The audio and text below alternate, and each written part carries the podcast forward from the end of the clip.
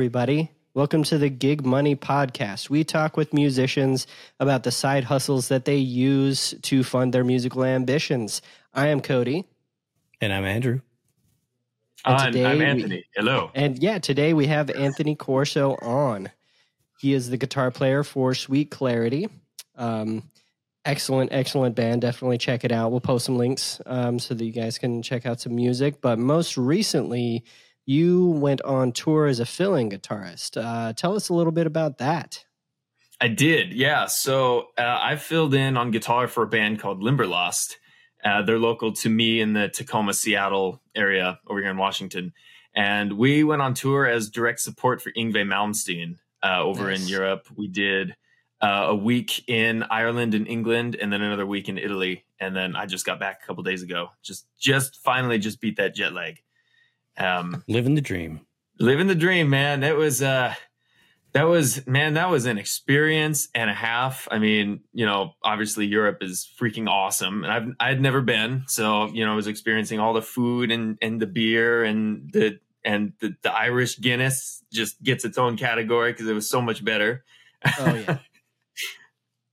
Here I am talking like I know. I don't know. But I can Oh, yeah, imagine. yeah. it's Yeah, awesome that As it's was awesome a lover of Guinness, Mm. Getting it from the source that much better. Yes, they have a thing actually where when you fly into the Dublin airport, like that is known for being like the best of the best, like the top top tier of the Guinness You stuff just- because that's like when you know when everyone gets off, you get off a what ten hour flight or something. The first thing you want is a good old pint of Guinness, and they have like the best. So yeah, it's it's So it you awesome. get off the plane and you're walking off the plane, they just hand you a beer. Women. Oh, yeah, well, Just, if "Here, only that would, that would be awesome. No, but the bar's a like right leprechaun. there. Yeah. So it Um, reminds me of a joke, you know, it's like uh, I hear that the population of Ireland, the, the the the capital city in Ireland was like growing exponentially. Some would say it's Dublin. Oh no. Oh, Oh, face no. Bomb. We didn't prime Anthony for the dad jokes, so yeah, I wasn't ready. Hitting it hard already. ready. Less than five minutes in, we're hitting it hard. Good job, Andrew. That is why we Well. pay him the big bucks. That's why I'm here. Yeah. Yeah. So uh, that was uh, your first time overseas, uh, right? So how was that experience? It was awesome, man. Um, I have to be careful what I say because um, I don't want to go on and slander people that shouldn't be slandered. But like, I kind of have to separate the the the band and the the music side from from the actual just Europe itself. Europe itself is freaking awesome. You know, all the people there are super friendly. Um, you know, we had some time to go and see like uh, the Roman Colosseum. You know, on, on one of our days off, and uh, you know, we drove across the entirety of France, so we got to see all that. You know, on the way through, and take a couple ferries from Ireland to England, and from England to France, and all that stuff. That was really really interesting. Um, but like, man, when it came to the shows, it was super weird because Malmsteen is extremely particular about everything, and like, it was really really difficult for us as the opening band because like when when Malmsteen gets to the venue for sound check, we have to get the hell out. Like leave leave the venue, get out, can't be inside. Um, don't you know like when you are inside, don't touch his gear, don't uh, you know if you see Malmsteen walking around, don't talk to him, don't look at him, don't get in his way. You know, like this crazy stuff. And so you basically like walk on eggshells everywhere you go. And, and there were a couple times when we knew uh, we were staying in the same hotel as Malmsteen and his band, and we were just ready for like one day we're just standing at the elevator and the doors open and then he's just there, you know, and it's like, well, what the hell do we do now? Just like, you know, back away or something. it never happened, so I don't know what we would have done. Uh, but it, you know, it's really weird. He he has like four hour sound checks where he just I, none of us know what he does because we're out of the venue. And so like there are times when he gets there late and he's, you know, his sound check runs long and all of a sudden there's doors and we haven't even gotten to load our stuff up on stage yet, you know, and so there's literally a thousand people like hauling ass into this venue hmm. and like they're on the guardrails and they're ready and then there's us like setting up gear and doing sound check, and it's super awkward because they're all just standing there watching us, you know, checking monitors. You know, you're doing this for five minutes, waiting for the guy to get to you. You, you know how it goes, all that kind of Yeah. stuff. And so, you know, it was kind of stressful a little bit because, you know, you get like 30 minutes to set up, sound check, monitor check, and then you got to go when your time comes, no matter what, because you only get like 40 minutes or whatever. So it was, it definitely test tested us as far as like how, you know, how as a band can you just kind of go with the flow when the flow is trying to literally destroy you. You know, that's kind of what it felt like. That's an excellent way to put it. Yeah, but but it was great, man. Like I, I have just a ton of stories, really cool stuff, and I, you know, I wouldn't trade any of it uh, for anything really, because you know, you know that if you can handle that, you can handle anything, and so you know, it just kind of boosts your confidence as far as like, yeah, you know, just roll with it, because what could possibly be worse than what I've been through, you know, before. So, Yeah, definitely, definitely the truth. Um, mhm. and I, I can only imagine. I haven't been uh, overseas uh, for any shows, but you know, I can definitely think about how awesome that is, especially if you have time to explore. And you know, I've heard a lot of different stories from different bands about how cool that is and how much of a kind of eye-opening experience it is to be in a completely different country playing a show and you just have that culture shock immediately with you know things that you weren't even expecting so For sure. Yeah. I mean, the, I think the biggest thing, obviously, is the language. You know, when we went into France and Italy, they just, they don't, they don't really speak the language. I mean, they do, but um, our drummer, our drummer, his name was Mike. He had this really bad habit of just not even bothering to learn a single word of either language. And, and the rest of us, you know, we learn, you know, when you're in Italy for a week, you learn, you know, tu parli inglese, you know, do you speak English? And, you know, you learn to say these small phrases and so you kind of lead with things like that. Our drummer would just walk up and he'd just go english? And they would just kind of like yes i speak english. What do you you know? And, and then they do it. It's like i'm american. Speak english. You know Right. that was It's that was like- of funny walk up You to walk a up to somebody and be like, spaghetti, spaghetti, fettuccine, Yeah. alfredo. do you have No, have we were trying to hamburger ourselves with people not immediately destroy them with stereotypes suddenly if you start speaking louder that makes it easier for them to understand a different language like do you Speak louder, have just do hamburger Yes, yes, yes. You you got to talk like this. Huh? honestly like we learned um when you if you do say some english words with an italian accent almost as if you were making fun of it they understood it. Like i was trying to order a, a pizza because obviously you got to get the pizza in italy. And i walked into this little little mom and pop shop and uh, the there's just one single lady working in there and i asked you know do you speak english? She says no. And so i was like uh and i went recommend. Because I was, you know, what do you recommend? And she goes, oh, and she pointed and I said, see, and then she measured the thing out and gave it to me. But it's like if you just like say words or even speak English with that like that accent, with you know, they kind of understand. They're almost almost the same, but not really. It was it was really interesting how that worked. So That sounds really whenever cool. you in, introduced yourself, you're like, "It's a me, Anthony. Honestly, I almost did that. offensive. I almost got that far. It's a me, Luigi." oh man yeah you Oh. get kicked out Hmm. They probably just become laugh, part to of the honest. family Yeah, they're Yeah. pretty chill over there. They'd be like, "Oh, yes, Mario. Yes, see," and they, you know, we get it it'd be all good.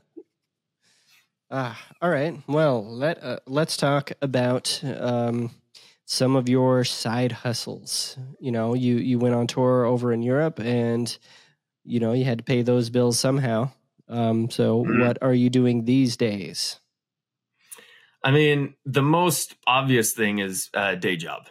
I have a day job because it is nice to, you know, be able to afford the house that I'm in and the food and all that other stuff. Kind of essential. Um, so I, I guess it was like before I really knew that music was the thing I wanted to do. I'd been going to school. I got my bachelor's degree in mechanical engineering and Oh, later nice. got my master's in the same. So I'm a little set up to, you know, kind of like have a one of those actual de- like you know office Careers. job career things you know whatever that is these days um, so i i work as a mechanical engineer for the navy and i do one of those things where if i tell you what i do specifically i have to kill you you know I know how it Um, Neither goes. confirm nor deny. right yeah yeah I have the That's what same problem. nice Yes. Yes. Andrew's got one of those uh, jobs as well. So cool. nice makes you sound cool It does. Yeah. It's like, what can you tell me? Nothing. yep Well, what do you do for your job? Confidential. cool stuff Yeah. Spy stuff. That's all. yeah, You wouldn't see this believe it watch? if I told you. And I, if I mm-hmm. did, I'd kill you. Yeah. Yeah. This watch is actually a bomb. Don't ask me how I replace my hand every time, but it is. Just mechanical hand. that's it It's my mechanical hand. easy money So is that what Yeah. you do? You you're mechanical engineering Andrew's replacement hands? yeah why, why not man just you know let me know when you need the hookup i got you Yeah. Sweet. Sweet. If I could get some more dexterity for my Yeah. playing, that would be nice. Neither confirm nor deny that. Yes. oh yeah right sorry yeah right But yeah, that's uh, that's pretty cool, especially because you had to uh, you know go to school and get those very very difficult certifications and degrees for that. So you know, uh, um, I know a lot of the stereotype of a musician as somebody who drops out of high school is just kind of a deadbeat, and Pizza trying to delivery flip that. driver. yeah, Th- that reminds me of uh, of a joke. So, what do you do if a drummer knocks on your door? You pay him for the pizza and send him on his way. oh got it and then he plays the drums on the way out. Mm, Yeah. jesus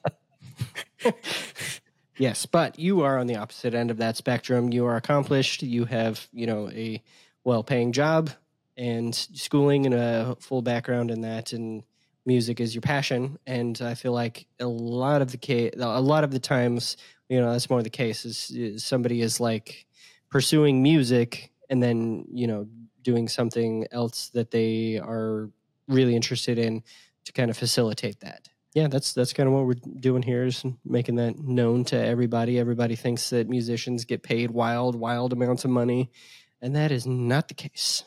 no way.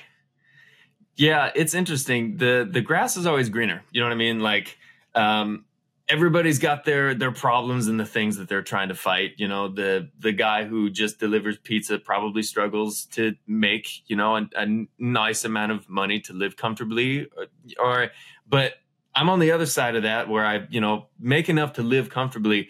But because i have one of them corporate jobs uh, when i tell them like hey i'm about to take off for two months see ya they're like no can't do that you know? So my struggle is can I get the time off? Or you know how do I get the time off to to do this thing? So you know it's yeah you, you kind of got to choose one way or the other you know what I mean? And uh, I'm currently kind of I don't want to say trying to transition out but I'm trying to find a different gig in the same field that is remote or something like that you know? So you have the uh uh, the flexibility to to go on the road. You know, if you want to piss off for two months and just go, just go be a nomad somewhere, you can. You know, and surprisingly, everybody else wants to do the same thing. So you know, you apply for these remote gigs, and there's 500, 600 other applicants, and they've all got doctorates, and they've been you know in the field for 20 years, and this stuff. It's like, all right, well, that's not going to work. You know, and even you know, with some of the interviews that I have had, uh, like I had one a couple days ago, and you know you have to bring this stuff up early, and so you know I'm interviewing with HR, and I'm like, hey, so uh, kind of a weird stipulation, but twice a year I'm going to need a month off to go, you know, to go travel and do personal things. Like, can I do that? And they're like, oh, no, and, and then I never hear back, you know. Yeah. So yeah, it's it's interesting, but you know, we all have our our struggles and the things we're trying to to to uh you know, get better at. And that's that's currently what I fight with mine. So Yeah, that makes a makes a whole lot of sense, especially I don't know, in a field like that, it's not something that I'm super familiar with, but a lot of jobs are going remote these days just because that's what people want. People want to work remotely. most people want to work from home, but you know, remotely can mean you're working from anywhere. And if you can do it, and if you can fulfill the obligations of your job on the road, then why not?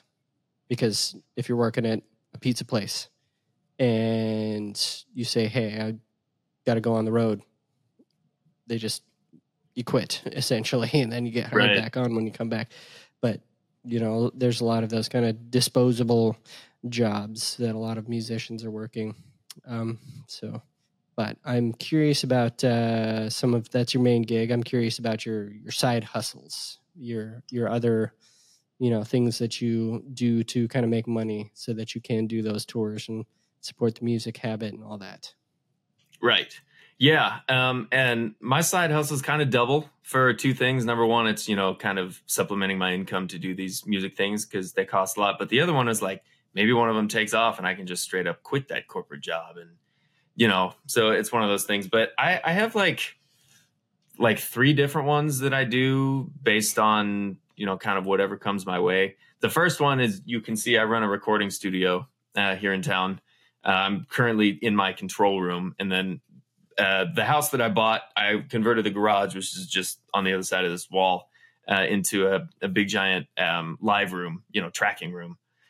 Um, because uh, one of the the big things that I found was like musicians when you when you want to record musicians, you know, you hit them up and you tell them, "Hey, come to my studio, I will record you." Is everybody tells them that, and you know, the guy who says, you know, hey, come to my studio. It's got like one room, and you know, it's Mhm. it's small. You know, it's like it's a bedroom thing, and there's nothing wrong with the bedroom thing at all.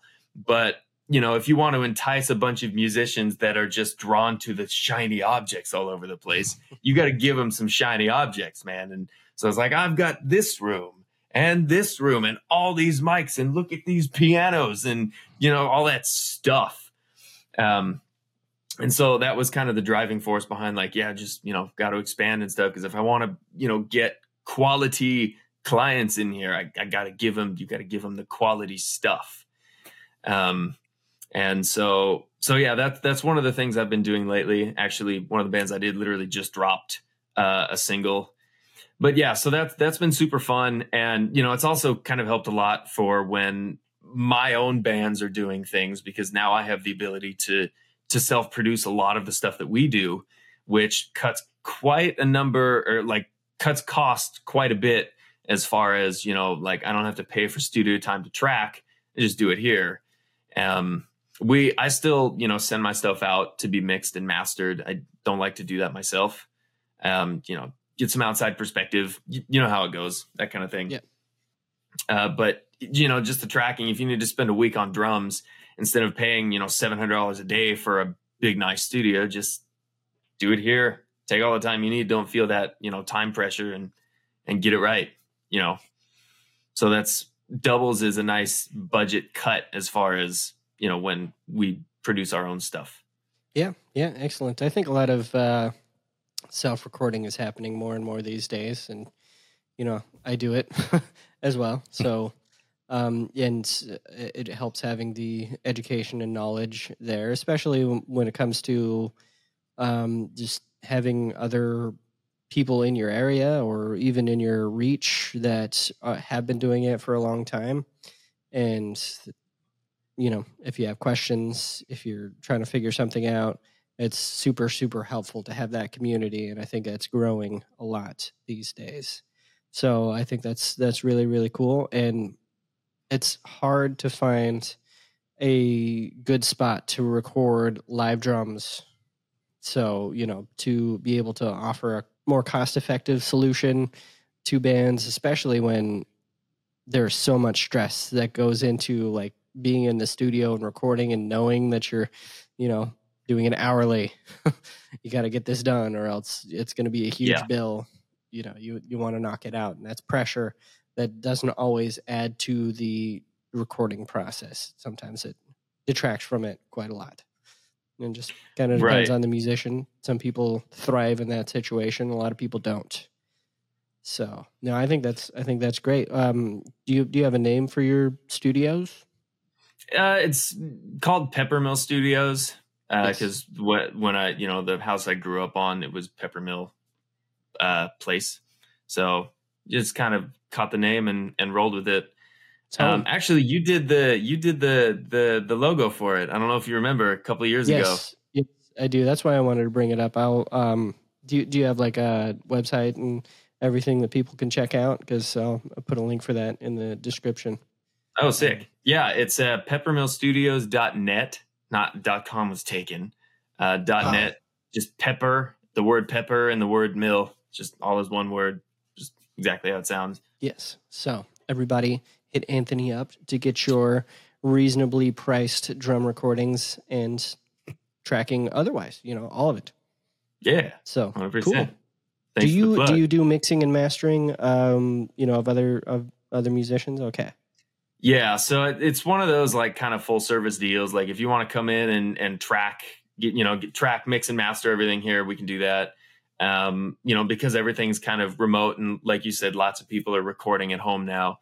I'll just like you know, hey, you send me your stuff, I'll mix and master it for you. You know, it's one of those things.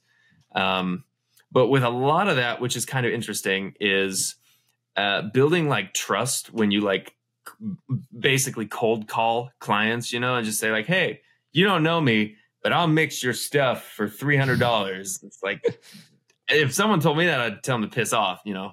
So yeah. it's it's a strange like line that you got to toe of like I you know you got to pay me for it, but at the same time like I'll do all these extra things for you, or like maybe I'll do this for free a little bit and give you a test mix that's seventy percent done. And if you like it, then I'll really do it, you know, for real, and then you will give me the money for it which then you know you're sacrificing your time and it's a bit of a gamble. If they decide to hate it then you know there goes all that work. It's it's it's really really you know it's weird. But you know at the same time if you're confident and if you're good at what you do then you know you can feel confident saying like yeah i'll do these free things for you. And if you like it you know we can continue. And then you know full well like oh they'll like it. You know i'm i'm better than everyone else. It's fine. Which it's an interesting like attitude that you kind of have to take because you know if if you're a band and you've you know spent months writing and recording this stuff and your heart and your soul is in the thing and then a, a mixer guy hits you up and he says hey i will mix it for you. But he's like all timid he's like well i mean if you like it you know it's we can use it and like i'll try these things. Like nah dude that would scare him away. You gotta be like dude this shit's gonna slam. It's gonna be better than anyone else you could go to. Just trust me. You know i'd be like i want that guy. You know what i mean? Yeah and then also to deliver on that promise too. Get it? Oh, yeah, um, yeah, you got to back it up. You can't. so something yeah. similar kind of happened to me with my band when we were recording is the the person who recorded us was going to do the mixing and mastering and i kind of set some expectations i was like i don't want it to sound like it's overproduced you know but i wanted to sound good and uh, i wasn't really getting the uh, content that I really wanted, right? I, I didn't feel like I was getting like the sound that I was looking for. Right. And then literally a guy sends me a message like you're saying, and he's like, Hey, so I'm going through these classes in, in uh, college on engineering, uh, musical engineering. And, and it's like, um, I will mix your stuff for you. Uh, and then he drops like this insane low price. And I was like, well, what have I got to lose? I mean, you know, it, it's not I'm not losing a whole lot out of that. And it ended up sounding great. And I was like, wow, okay, cool. So then I hit him up again and I was like, hey, so uh, I got some songs that are starting to come. And he's like, yeah, you're going to be paying a lot more now. Mm-hmm. I was like, well, okay, well, can't you give me some kind of deal? Because I was one of the very first people. Like, I got you into this. right. Yeah. No, that's that's what you got to do, man. Like, especially when you're you know working with somebody you've never even met before uh, you, you, you gotta you gotta throw them a bone. You gotta do do something to get them to come in, and then once they see the thing that you can do, then they're you know then they're hooked, and then then you can start to like okay, well this is what I actually charged to, to do. But you know you'll get the same thing as before, all that stuff. Um, and that's what I did with uh, when I toured with uh, Sleep Signals. Actually, I filled in on bass uh, for a couple tours with those guys and just every band that we met on that tour, I was like, "Hey!" I had you know my business card in my hand. I was like, "Hey, so I, I you know I record and, and mix bands and stuff. You know, hit me up if you want." And a couple of them did, and I was like, "I'll do the first mix for you for free," and gave it to them, and they came back a couple months later and they say, "Hey, we got an album for you," and you know, there's a couple grand in the bank right there. So it works. You know, you just got to kind of put in the time up front and and build that trust with with everybody, and then it you know you kind of foster these long lasting relationships. That's quite the hustle right there too. Yeah, it is. Yeah, got to be on top of it. But also, uh, you know, that's one thing we talk about a lot is the networking portion of it. You know, it's it's a little bit more than just being good at what you do. You have to have like a wide network of people that know that you're good at what you do, and you have to build that constantly. Build that. So, and That's it. it Yep. sounds like yeah, that's that's part of your hustle. So that's awesome. Yeah, man, just go out and make friends. No, I like a lot of the time you can just approach people with not even thinking about like your business. You just like approach people because you just want to make friends. And then Yeah. you make friends, and after you know three hours of bullshit, and you're like, "Oh yeah, by the way, you know I have this like." You can kind of throw it in passing. I got yeah, I've got this studio. Like here, you know, check it out if you want, and that's it. You know, and and they'll be like, "Oh yeah, that that guy was pretty cool. Let's, we should see what he does." And then they, you know, and then it kind of works because now they know who you are and they trust you as a person. So they're more inclined to want to work with you because you're not some shithead or something like that. You know. A lot of people don't understand the value of a first impression.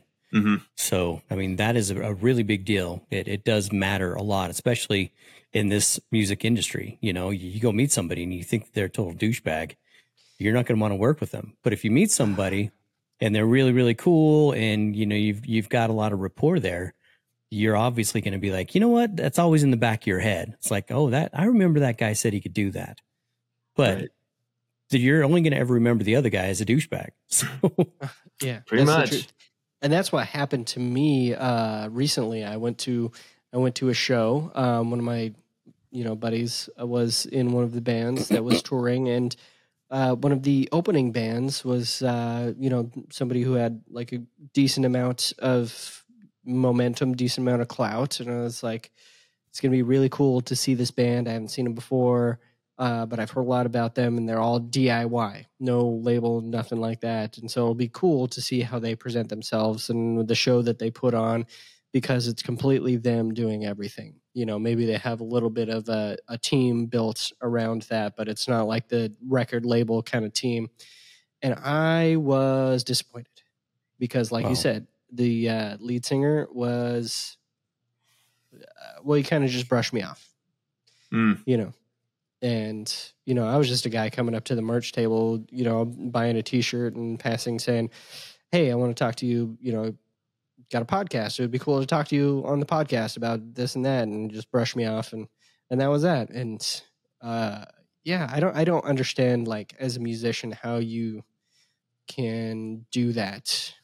Because if the entirety of your passion in creating music is just to be seen and to have people say that they like you and then not do anything beyond that then it's just gonna you know there's there's a certain level of connection that you know the the best musicians want that they're trying to say something with their music and if somebody's telling you that they really connect with it then why brush them off? You know that kind of thing. I don't, I don't know. I, I that was kind of a long-winded thing about uh, some band that I just saw, but it is really disheartening when you come up to a band and, and get that kind of treatment. You know?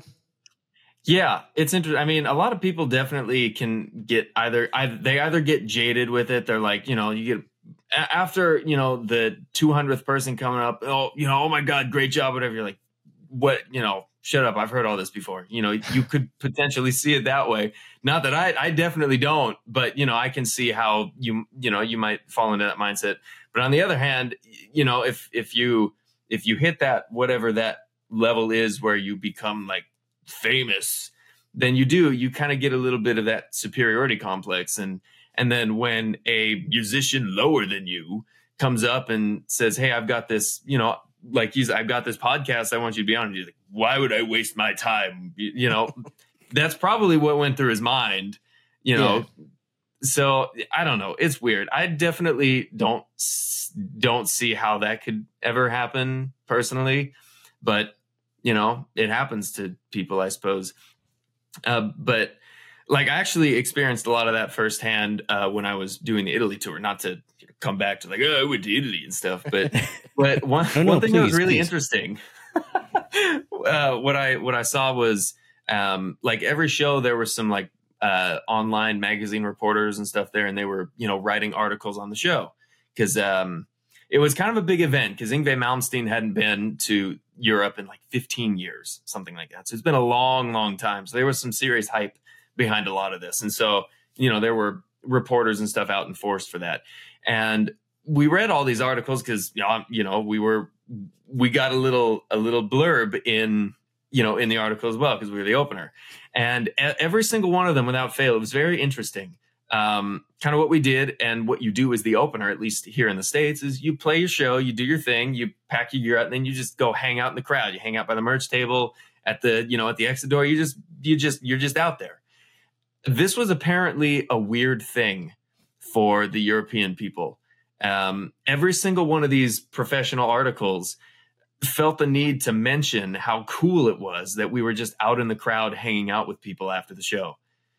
It was super weird. So even just the fact that we were there and, you know, obviously we're, you know, talking and laughing with everybody that came up and wanted to say something was like a huge deal that apparently they don't do over there or maybe they didn't expect because we were with Malmsteen's crew and he's got the, you know, the he's known for for not doing that, you know? I don't know. It was it was really interesting, but definitely saw the other side of that where just kind of without trying and just kind of being ourselves and being weird and stupid and approachable, everyone was thrown for a loop that like we could just go talk to these guys, you know?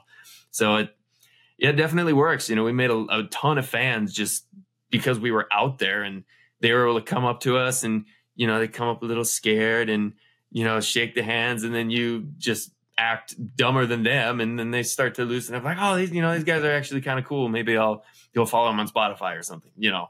Yeah. Never yeah. underestimate the power of uh, first impressions. 100%. Yeah, absolutely. Even and, if they don't like your music, sometimes they'll just go and give you a like and listen to your stuff anyways because they're mm-hmm. like, you're a good person. I want yep. to support you. Yeah. See, and I can understand there's a certain mystique of the inaccessibility you know of a certain musician you know if if you go and see a band and you're not like able to approach them then it sets this whole bar above you and you kind of put that band on a pedestal so i kind of understand that to a point and you know a, a lot of times uh, when a band gets to a certain level that's almost necessary because otherwise you would just be flooded with people.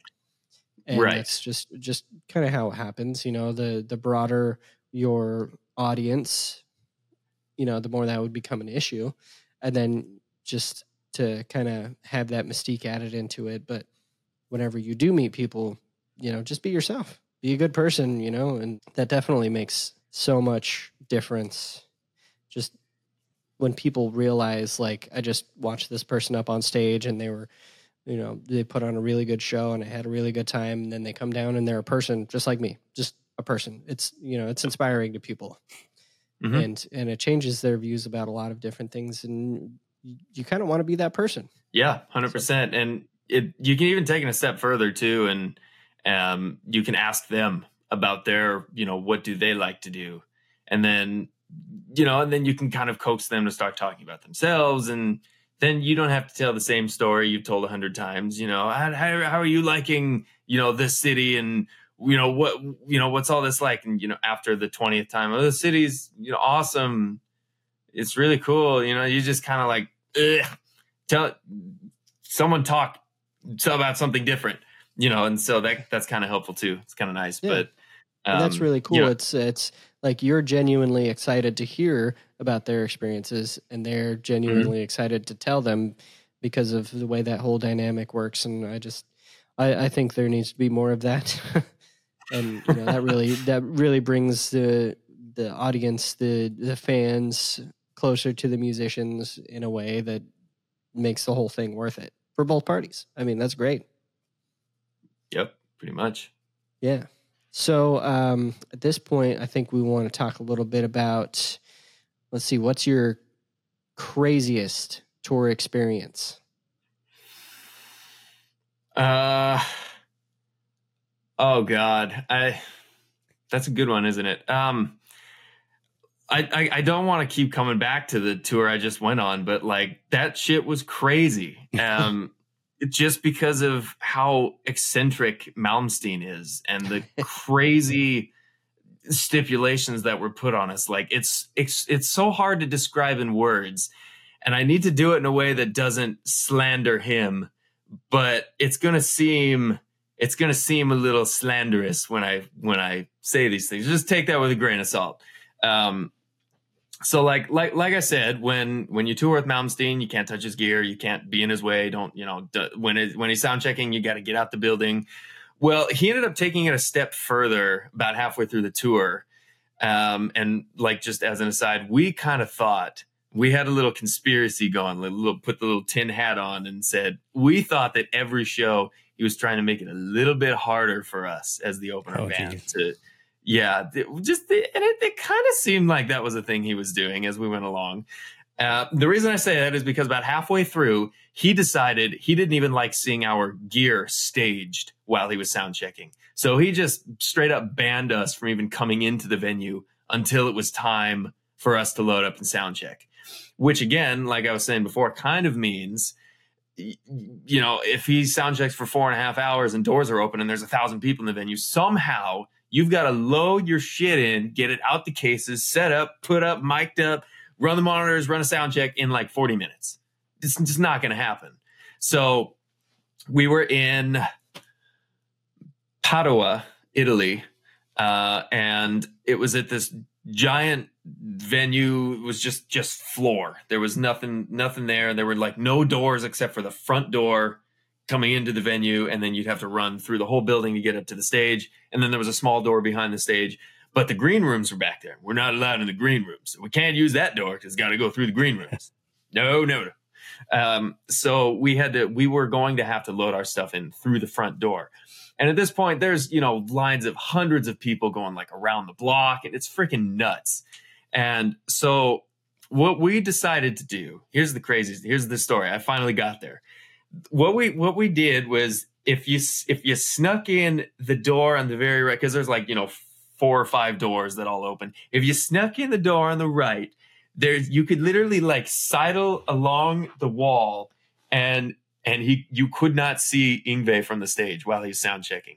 So what we did is we snuck our gear through this door, like like little piece at a time, like sneaking along the wall, and we stashed it in this little corner where he couldn't see us. And we were like all sneaking around because if he hears you, he's gonna, you know, he's gonna. It's like it's straight up like shit out of like Metal Gear Solid or something. You know what I mean? That's what I'm thinking. And yeah. like, okay, I'm not shitting you. This is not a joke we like we kind of we got all our stuff in there and we kind of had half of it out of the cases and you know they're like big boat size cases they're you know they're they're like human size they're pretty big and we're uh we're like kind of doing our thing and being silent and we hear uh, the bass player, his name was Emilio, and he he uh, he's talking to the sound guy, and he goes, uh, "Maestro wants to come out and take a look at the stage from the back." And Maestro is what what they call Malmsteen. That's like kind of that's that's that's what they call him. And so we are like, what did he say? Is he coming? Is he coming back here? Like he wanted, he wanted to like walk out there and turn and see how it stays. So we like, and no shit, we all jumped into the cases and we like hid. no, I'm not shitting you. This is what we did. We all like hid or like we were crouched down in the corner. Like one of us was like behind one of the trees, like, you know, doing that kind of shit. And As then we just waited. Do. You know, As bands do. and, yeah, and and he he came out and he like did his thing, and you could like kind of peek through the cracks and kind of see him, and you know like okay, is he done? And and then he went back on his stage, and we all popped out and continued doing our thing. That was weird and super nerve wracking because like, mm. can you just just like imagine like this guy? He just like walks back and he like just decides to peek in, and then there's me just like. what what would happen? You know what I mean? It'd be like, what are you transporting in there? Right. I, I don't. People. Jesus. Yeah, people. I'm I'm the amplifier. Go away, this, this is not the gear you're looking for. Dude, straight up.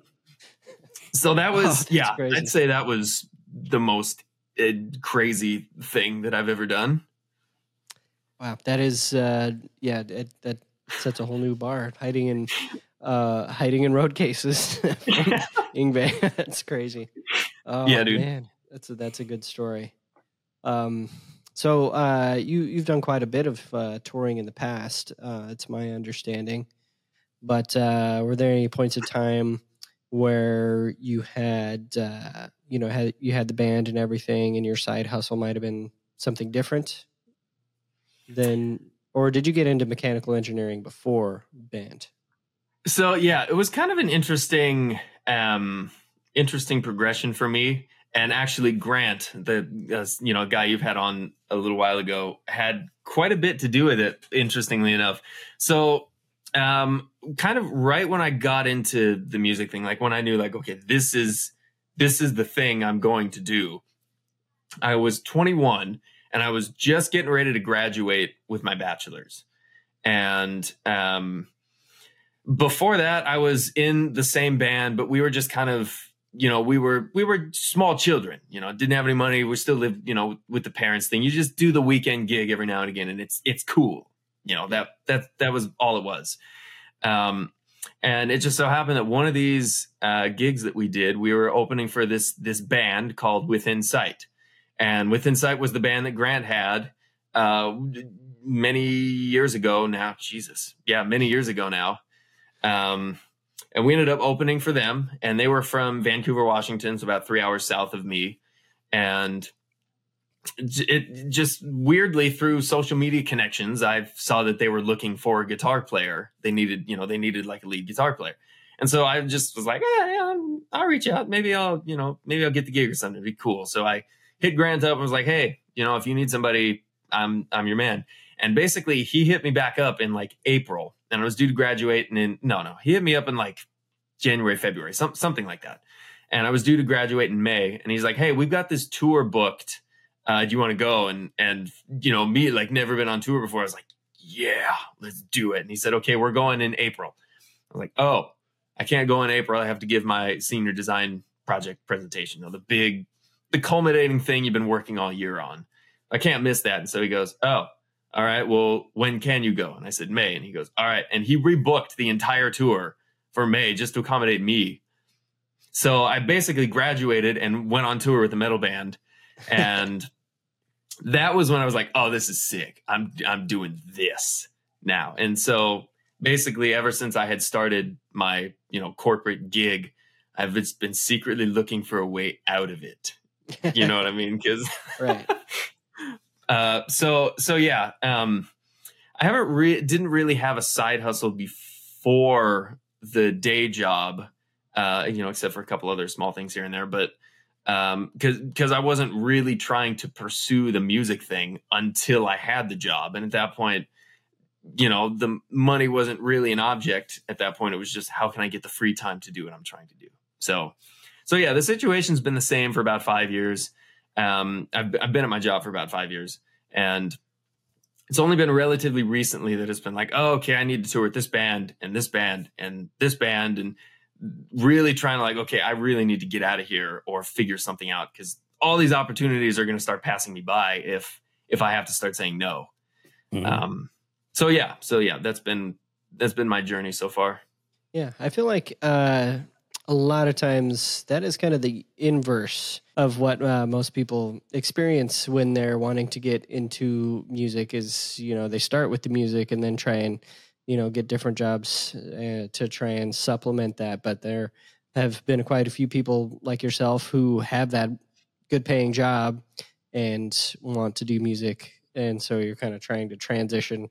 So i think i think that's something that a lot of people can kind of kind of relate to on on some level people who get to uh, a point where they're working a job and they kind of realize that music is what they want to do instead so Right. Yeah, it's it's interesting, you know, like um I've always been a just a big giant awkward nerd. right? And so all through school, I had surrounded myself with other big, giant, awkward nerds, which basically meant, you know, they were obviously not musicians and they were like, you know, I'm going to be a lawyer and go to Harvard or I'm going to, you know, be an astrophysicist or, you know, the crazy, the crazy, you know, guys that want to go get their PhDs and then their postdoctorates and all that mad- madness stuff.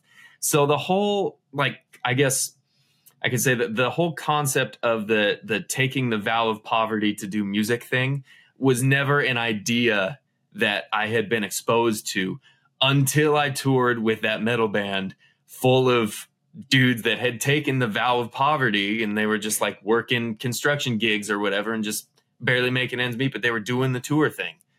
So it was it was really like once I had committed to this particular life path that it was like, oh, you could have done all of these other things. But at that point, I'm committed. I've already been in school for, you know, five years for this. Like, not about to throw that away. So, you know, let's figure something out. Yeah, I think that's a very intelligent way to do that because you don't want to waste all of that time and effort you put into something that, you know, created a a good career for you. So, and school's Yeah. expensive. yes, yes I, it is. I got lucky. I got super lucky. I got a full ride. Wow. oh, So awesome. yeah, I didn't didn't graduate with any student loans. Uh, the first two years I did community college, uh, so I was you know it was beans compared to you know the last two years of university, but there was like this this really strange eclectic like scholarship that was open to anybody, but nobody knew about. So I applied, and I think I was like the only one, and so I won. And it was basically full ride for the last two years. Um, There's actually a few of those that I found. it was it was really weird. Yeah, like it almost felt undeserved, but I was like, I'll take it. Like Yeah. you know, Take that, non nerds. pretty much. Yeah. yeah. To imagine playing sports. I know, right? Dude. so I'm I'm curious. What was one of your best experiences you've ever had while on tour? Honestly, um, I think I would I would have to say it would be the tour that like opened me up as a person. Because like I said before, big giant awkward nerd, you know, very timid. The world scared me, and then I went on tour with this big metal band. And at the time, I had never touched alcohol, never done done the weed, never done anything. I was I was vanilla child, right? And then I went on tour with Within Sight, that first tour right after I graduated. And I will never forget this this is this moment lives in my brain forever and I tell this story every chance that I can. But Grant, big big giant redhead guy, uh, we're in the the parking lot of a Walmart in Yakima, Washington, which is like dead center of the state. as And. Grant goes, walks into, and this is before he was sober. Uh, and he comes out with like a 30 rack of Coors Light or something, you know, just like the worst beer you could possibly get. and he, he goes into the band trailer and he starts loading up the cooler with it. And it's, it's August or, or something, or it's, it's hot. It's hot as shit outside. And so he comes out with like 10, 10 of these beers in his arms. And he's like, all right, boys, there's not enough room in the trailer. Everyone's got to slam two of these right now. And he hands me two beers, and I've never held a beer can in my life. Everyone around me, they're doing their Oktoberfest poses and slamming it. And it's like, okay. And I did the thing and I tasted it. It was disgusting, but I, I gotta, I gotta hang with these guys. I gotta be cool, Right. you know? And so I ended up do, I, I did it. I did the thing. Peer Um, pressure's real. I, I mean, I didn't really feel peer pressure. It was just more like, I've got to do this. I've got to be one of the boys, you know?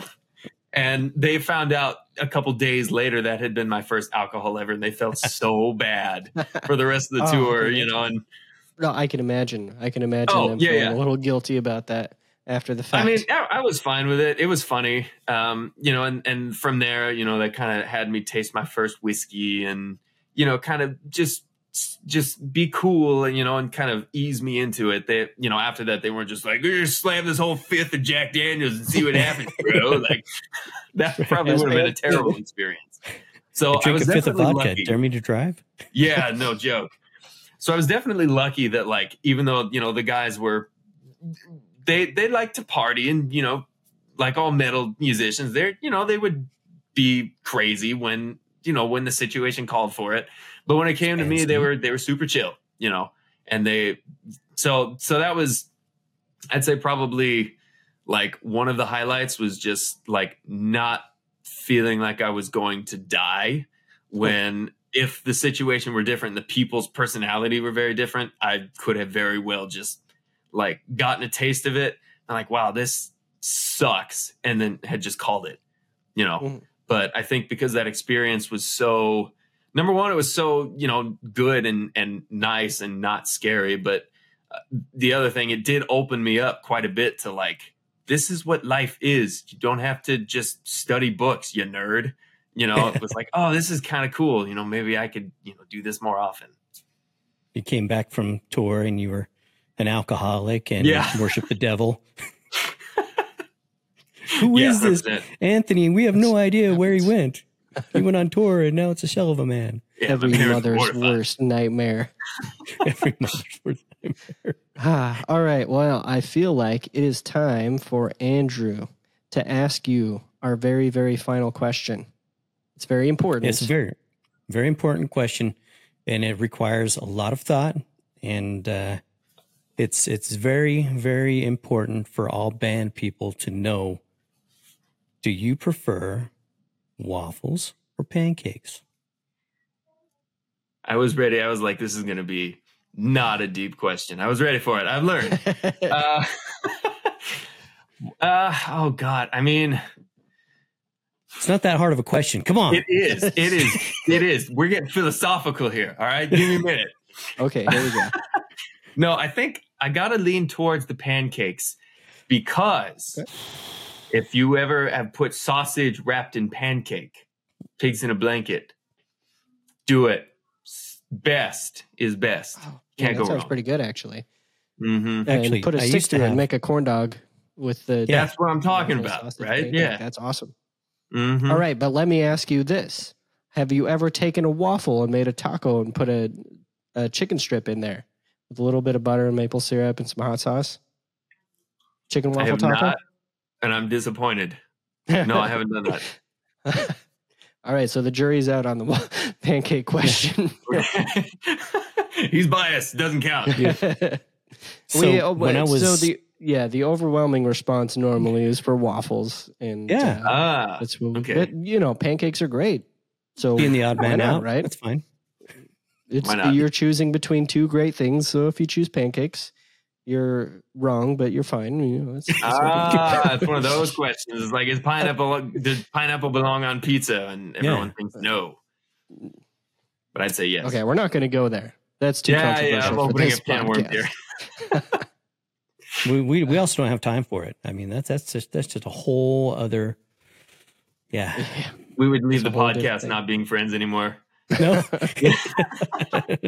pineapple. No pineapple. We're just talking about breakfast here. Let's get started mm. at breakfast. First meal of the day. You know, that's what we that's what we like. We like keeping it easy. As bands do.